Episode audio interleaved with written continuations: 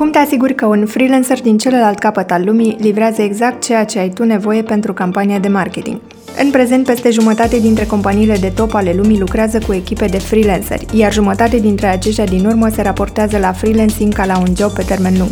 Care este valoarea pe care o pot aduce specialiștii care lucrează la distanță, cum îi recrutăm și cum ne asigurăm că livrează la timp și de calitate, povestim astăzi cu Cătălin Modorcea. Proaspăt intrat în promoția Forbes 30 Under 30 din România în 2021, Cătălin are 8 ani de experiență în marketing, timp în care a lucrat ca freelancer pentru companii de toate dimensiunile, de la startups la corporații din lista Fortune 100. Este ambasador Upwork pentru Europa și Africa, iar în 2020, înainte de pandemie, a organizat primul său eveniment TEDx și anume TEDx Tineretului.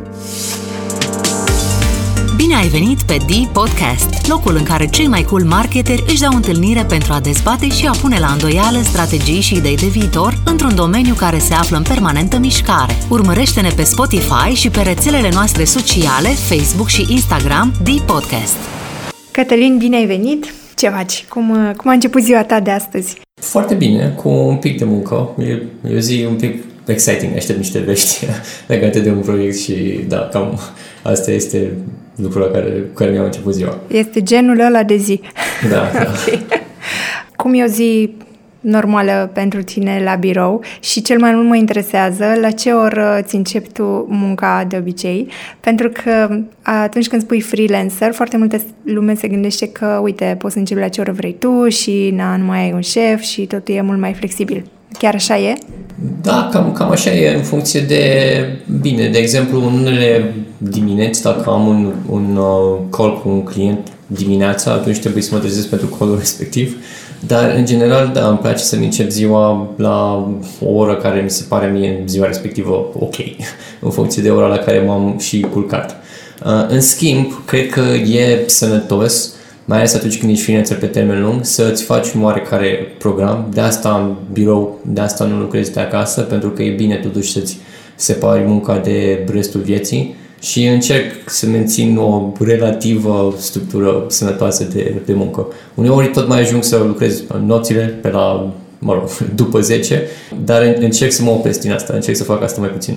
Mă interesează care a fost cea mai ciudată oră la care, la care ai avut un call sunt foarte, când vine vorba de asta, sunt, sunt foarte strict în ceea ce ține că nu-mi place să am call după cel târziu ora 7 seara, doar în cazul unor call care chiar nu pot fi la altă oră și chiar sunt foarte importante cu mai mulți oameni, poate și accepta să înceapă un call la 8, dar în general evit situații de genul ăsta. Și asta e o chestie la care cred că mulți nu, nu um, își impun limite mai bune, mi se pare că e, e foarte ușor să zici că, hei, după ora 7 nu mai e ok să stai în coduri. Și mulți freelanceri nu fac asta, dar, uh, dar din punctul meu de vedere e, e complet normal să avem astfel de cerințe de la clienți și eu am. Da, ideea e că atunci când ești la început, uh, nu-ți pui problema așa și te gândești că, uite, să fiu drăguț și să mm, vorbesc cu clientul atunci când poate el și când vrea el, dar uh, sunt curioasă dacă la început și tu ai făcut lucrul ăsta și când ai simțit că e punctul ăla în care ai zis, hei, până aici. Da, normal, și eu la început făceam lucruri de genul ăsta. Cred că pe măsură ce ești, te simți mai confortabil cu capacitatea ta de, a, de, de a-ți găsi clienți, cu atât devii mai selectiv și îți permiți să-ți impui mai multe uh, restricții. Adică dacă eu simt că hei, tu nu vrei să lucrezi cu mine în termenii cu care sunt eu de acord, o să-mi găsesc foarte ușor pe altcineva, atunci în momentul ăla nu prea mai țin atât de mult la... la nu, nu, mai, nu mai fac la fel de multe griji. Dar uh, ca și când nu mai țin minte să zic exact. Acum câțiva ani, cu siguranță, de vreo 4-5 ani încoace, deja am început să-mi limitez uh, orele la care sunt ok cu coluri. Pentru că am și realizat că oamenii cam acceptă lucrurile de genul ăsta, nu, nu, nu li se pare deloc anormal și e mai sănătos și pentru mine și mă ajută să-mi uh, programez mai bine timpul. De asemenea, nu mă gândesc doar la care sunt orele limită la care sunt ok să am call legate de muncă, dar și câte sunt ok să am pe săptămână cu același client. Pentru că și asta e foarte ușor să te lungești și să ai o mie de call și să îți petreci mai mult timp vorbind decât muncind și asta nu este eficient și nu ajută pe nimeni, așa că e bine să realizezi cât uh, are sens să stai în call și în așa fel încât să fie și de valoare uh, și să-ți impui limite legate de asta. De exemplu, uh, crezi că e o tipologie de client care vrea să te țină mai mult de vorbă sau sunt anumite proiecte unde ți s-a întâmplat recurent treaba asta? Adică depinde de tipul de proiect sau de om pur și simplu? Cred că depinde de om, da. de ce mai mult de, de om. Dar chiar, indiferent de situație, dacă îți pui un call de o oră, o să găsești ce să vorbești o oră. Uh, dacă îți uh, pui un termen de 30 de minute pe un call, atunci pur și simplu va trebui să Uh, ca ambele părți să fie mai, mai eficiente și asta de multe ori ajută pe toată lumea. Tu îți faci, de exemplu, agenda înainte de call, adică îl anunți pe client, uite, o să avem acest timp în care îmi propun să discutăm aceste trei lucruri. Uh, de cele mai multe ori, da, în special dacă sunt call cu mai mulți oameni, nu cu un singur uh, om, da, cu siguranță e bine să aibă o agenda pe care o știu din avans. Ajută să structureze conversația și să nu dacă nu ai o agendă, e foarte posibil să vorbești despre unul din trei lucruri pe care voiai să discuți foarte mult timp și după aia să nu mai ai timp de celelalte două. Deci e bine, în general, să ai o agendă. Dar nu este mereu uh, valabil. Mai am și call cu clienți unde situațiile sunt mai relaxate și vorbim cam, uh, cam despre ce crede fiecare că e important în respectiv. Cum a început uh, aventura asta ta cu freelancing-ul? Uh, nu știu, ai, erai angajat undeva și ți-a venit deodată ideea, hei, ce-ar fi să fac asta pe cont propriu? Când eram în facultate, înainte să mă angajez pentru prima oară, logica mea de atunci era că nu am timp de un, un job full-time și de asemenea îmi plăcea ideea de a lucra cu clienți uh, internaționali și de a lucra pe o diversitate mai mare de proiecte. Așa că am început prin, uh, am început efectiv prin freelancing. Am intrat pe, înainte nu exista Upwork, se numea Elance. Erau două site-uri, Elance și Odes, care la un moment dat au, uh, s-au unit și au devenit Upwork. Am intrat pe Elance, mi-am făcut un cont și de acolo mi-am luat primele proiecte de freelancing. Am fost și angajat la un moment dat, pentru că după un an și ceva în care am ținut așa, am lucrat mai mult part-time ca freelancer, m-am gândit că, ok, vreau să simt că mă plafonez un pic, că lucrez pe proiecte, las proiecte mici și că nu mă ajută neapărat să avansez la următorul nivel. Am avut ocazia de a lua un, un job full-time pe uh, proiect care îmi plăcea, am lucrat full-time timp de un an a fost o experiență drăguță, m-a ajutat să-mi ies din zona asta de plafonare, dar uh, m-am decis că never again, că mult mai mult îmi place freelancing-ul și că nu o să mă mai angajez niciodată orice fi și mă ținut de această promisiune pe care mi-am făcut-o. Poți să numești uh, trei lucruri uh, pentru care nu te-ai mai angajat niciodată? Da, unul am în uh, diversitatea. Pe mine mi-e place foarte mult să am diversitate în ce fac pentru că mă plictisesc destul de ușor și am mult mai multe oportunități atunci când lucrez ca freelancer. Poate mie îmi place să fac marketing, dar poate că pe lângă marketing îmi place și să fac project management și poate îmi place, știi, ca freelancer pot să fac uh, și din asta și din asta. Dacă sunt angajat, cumva lucrez cu un singur dom- domeniu de muncă, cu o singură industrie de clienți și simt că învăț mai puțin în felul ăsta și că avansez mai greu în felul ăsta. Ca freelancer am mult mai multă flexibilitate în a, a-mi alege direcția în care merg. Asta ar fi un, un motiv foarte mare. Altul, um, ca bani, sincer, ca freelancer, când lucrez cu clienți internaționali, e, ușor, e mai ușor să le ceri prețuri mai mari pentru că au și au bugete mai mari fiind din afară și dacă vorbești cu un client din SUA care pentru cineva cu foarte multă experiență ar fi obișnuit să dea între 100 și 200 dolari pe oră pentru munca pe care o face, tu dacă ceri uh, sub 100 de dolari pentru ei le salvezi bani, chiar dacă nouă ni se pare foarte mult. Și um, da, pur și simplu uh, ăsta ar fi al doilea motiv și al treilea că îți deschide o piață mult mai largă. Poți să lucrezi cu oameni cu care ar fi imposibil altfel să lucrezi din România pentru că nu au birouri în România sau nu au rolurile aici disponibile la noi în țară de care sunt eu interesat. Apropo de bani, uite, hai să facem un range așa, nu știu, pentru un freelancer la început versus un freelancer cu mai multă experiență, care ar fi uh, minimul pe care l-ar putea câștiga pe lună, așa din avion văzut, pentru că sunt uh, foarte mulți oameni care sunt speriați de, de partea asta de predictibilitate și se gândesc că, uite, da, poate să câștig într-o lună, dar după aceea nu o să mai câștig. Da. Deci dacă ar fi cineva acum care are, nu știu, 2 ani experiență în marketing și zice, gata, vreau să fac freelancing, cât ar putea să câștige așa, după părerea ta? Pe minimul ar fi zero. minimul ar fi să nu-și găsească clienți și să facă zero pe lună. Depinde de market, dar asta este o, o chestie foarte drăguță la Upwork, pentru că tot poți să inevitabil discutăm de Upwork, este că poți foarte ușor să faci research de piață. Tu, dacă ai 2 ani de experiență, poți să cauți alți freelanceri uh, pe marketplace și să vezi cât, uh, și să cauți uh, efectiv oameni care au un nivel de experiență similar ție, să vezi profilele lor, să vezi pe ce tipuri de proiecte au lucrat și cu câți bani și în funcție de asta să-ți dai seama cam care este prețul pieței pentru lucruri pe care îl faci tu. Și în funcție de ce faci, evident că poate să să varieze extrem de mult. Um, de asta o, o chestie, o prioritate pe care o am ca freelancer întotdeauna este să mă gândesc la cum pot să lucrez sau cum, care sunt skill-urile mele care pot oferi o valoare cât mai mai măsurabilă și uh, cât mai mare. Cum pot să-mi avansez și pe direcții cât mai high level unde să-mi și permit să cer uh, fiuri mai mari. Deci, de... maximum cât ar fi la... am rămas la ideea asta. Um, păi... La un începător.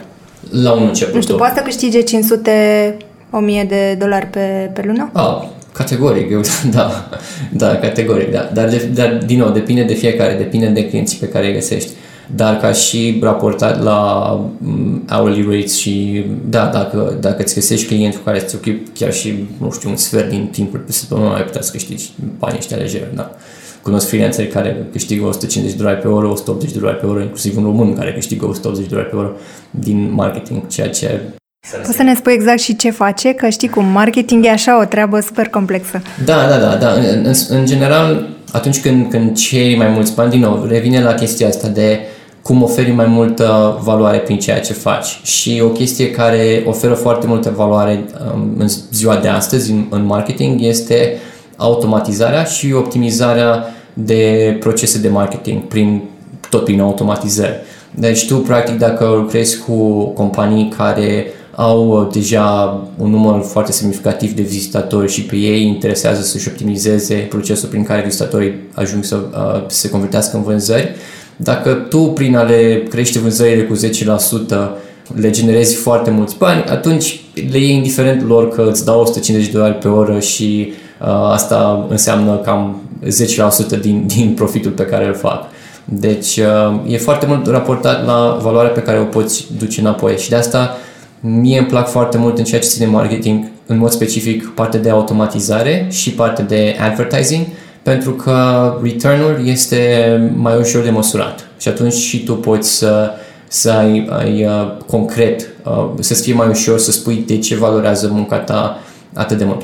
Și bine, asta nu e singur. Și din email marketing la fel este încă o industrie în care poți câștigi foarte bine dacă lucrezi cu clienți mari pentru că și la ei la fel, un e-mail trimis care convertește mai bine înseamnă mai mulți bani pentru companie și evident că și lor le convine să te plătească pe tine mai mult decât ar fi cineva cu mai puțină experiență, dar care nu ar avea aceleași rezultate. Și un uh, freelancer cu experiență? Depinde un pic și de locație, pentru că, de exemplu, dacă ar fi să stai în, în America sau în, în Anglia și să lucrezi cu un, un client de acolo, ai avantajul faptului că unul la mână ești în același time zone și doi la mână că vă puteți întâlni mult mai ușor și mai departe. Deci chestia asta are un avantaj pentru clienți și este și realitatea economică din țara respectivă pe care o persoană va trebui să o înțeleagă uh, dacă vrea să lucreze cu cineva dintr-o țară anume. Deci țara în care locuiești contribuie la cât de mult poți să ceri, inevitabil, dar uh, și la noi în România, la fel, variază extrem de mult, variază foarte mult în, în funcție de ce faci, probabil undeva între 30 și 100 de dolari pe oră poți să câștigi dacă, dacă ai experiență și ești foarte bună ce faci. Apropo de cum îți măsori uh, rezultatele? Ascultându-te, mă gândeam uh, dacă toți clienții îți uh, impun anumiți KPIs, unul la mână și dacă nu ți impun ei, valorează mai mult în ochii lor dacă pe un anumit proiect le dai tu KPIs pe care îi poți îndeplini?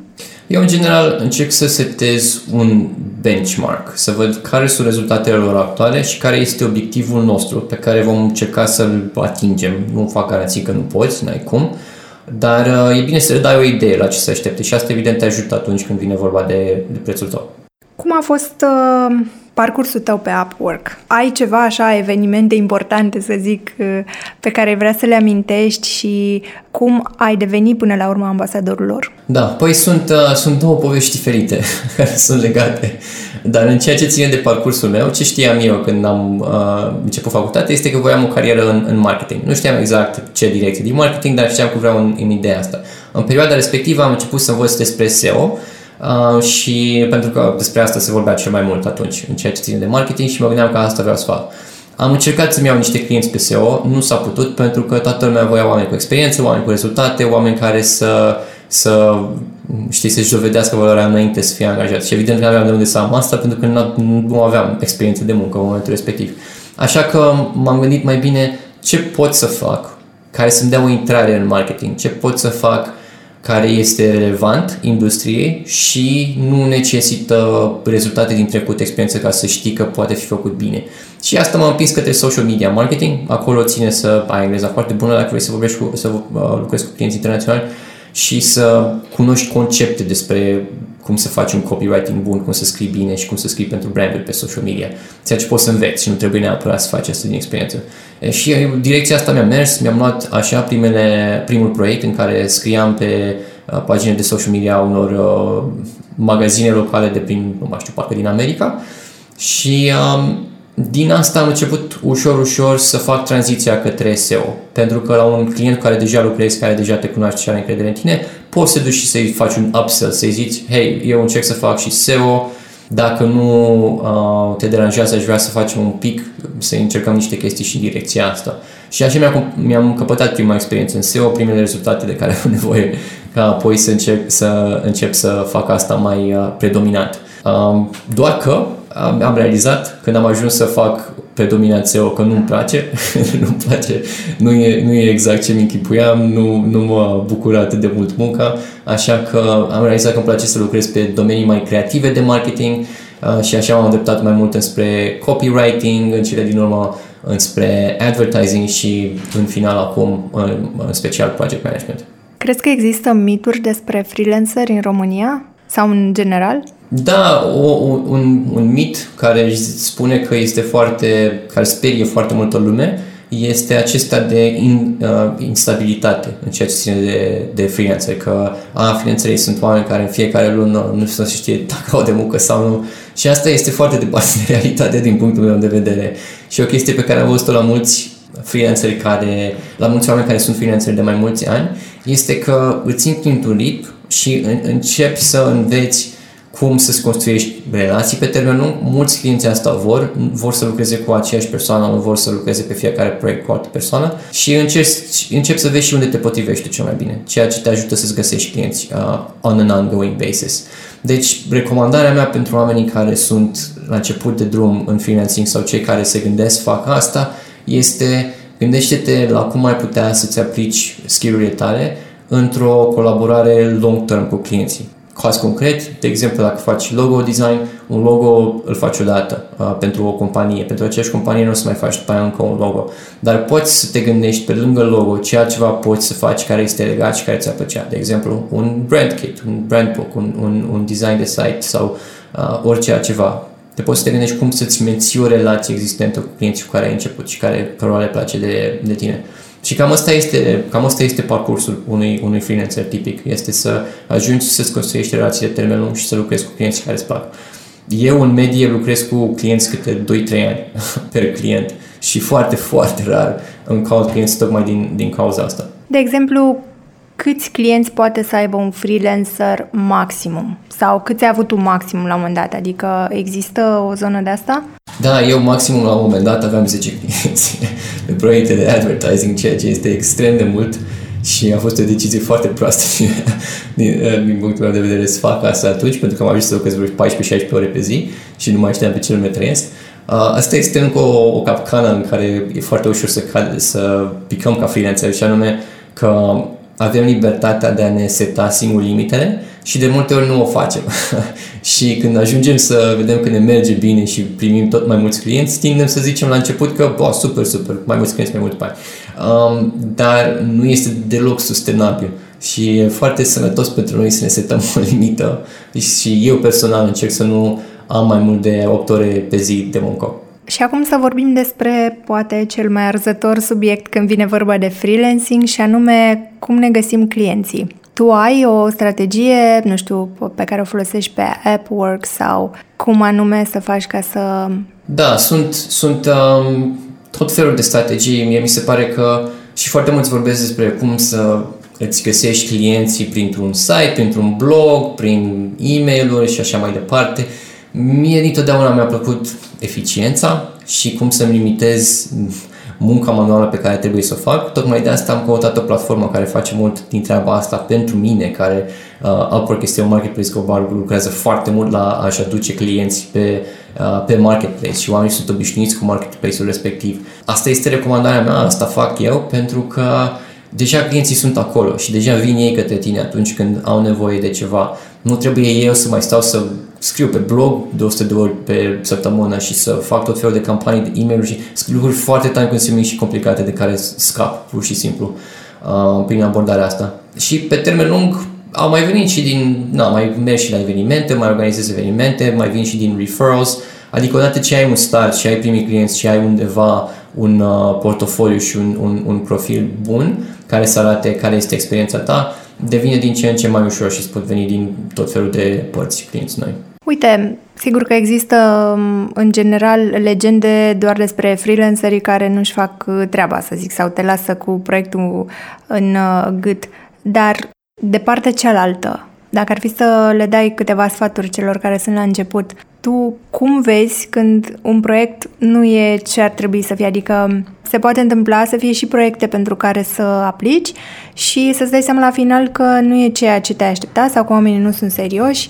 Poți să vezi chiar din anunțul lor că ceva nu e în regulă? Da, da. Um, deci mereu sunt sceptic la oamenii care sunt foarte price sensitive, oamenii care de la început vorbesc despre vreau pe cineva ieftin, zic clar îi exclud, uh, pentru că nu este genul de colaborare pe care, pe care vreau să o am.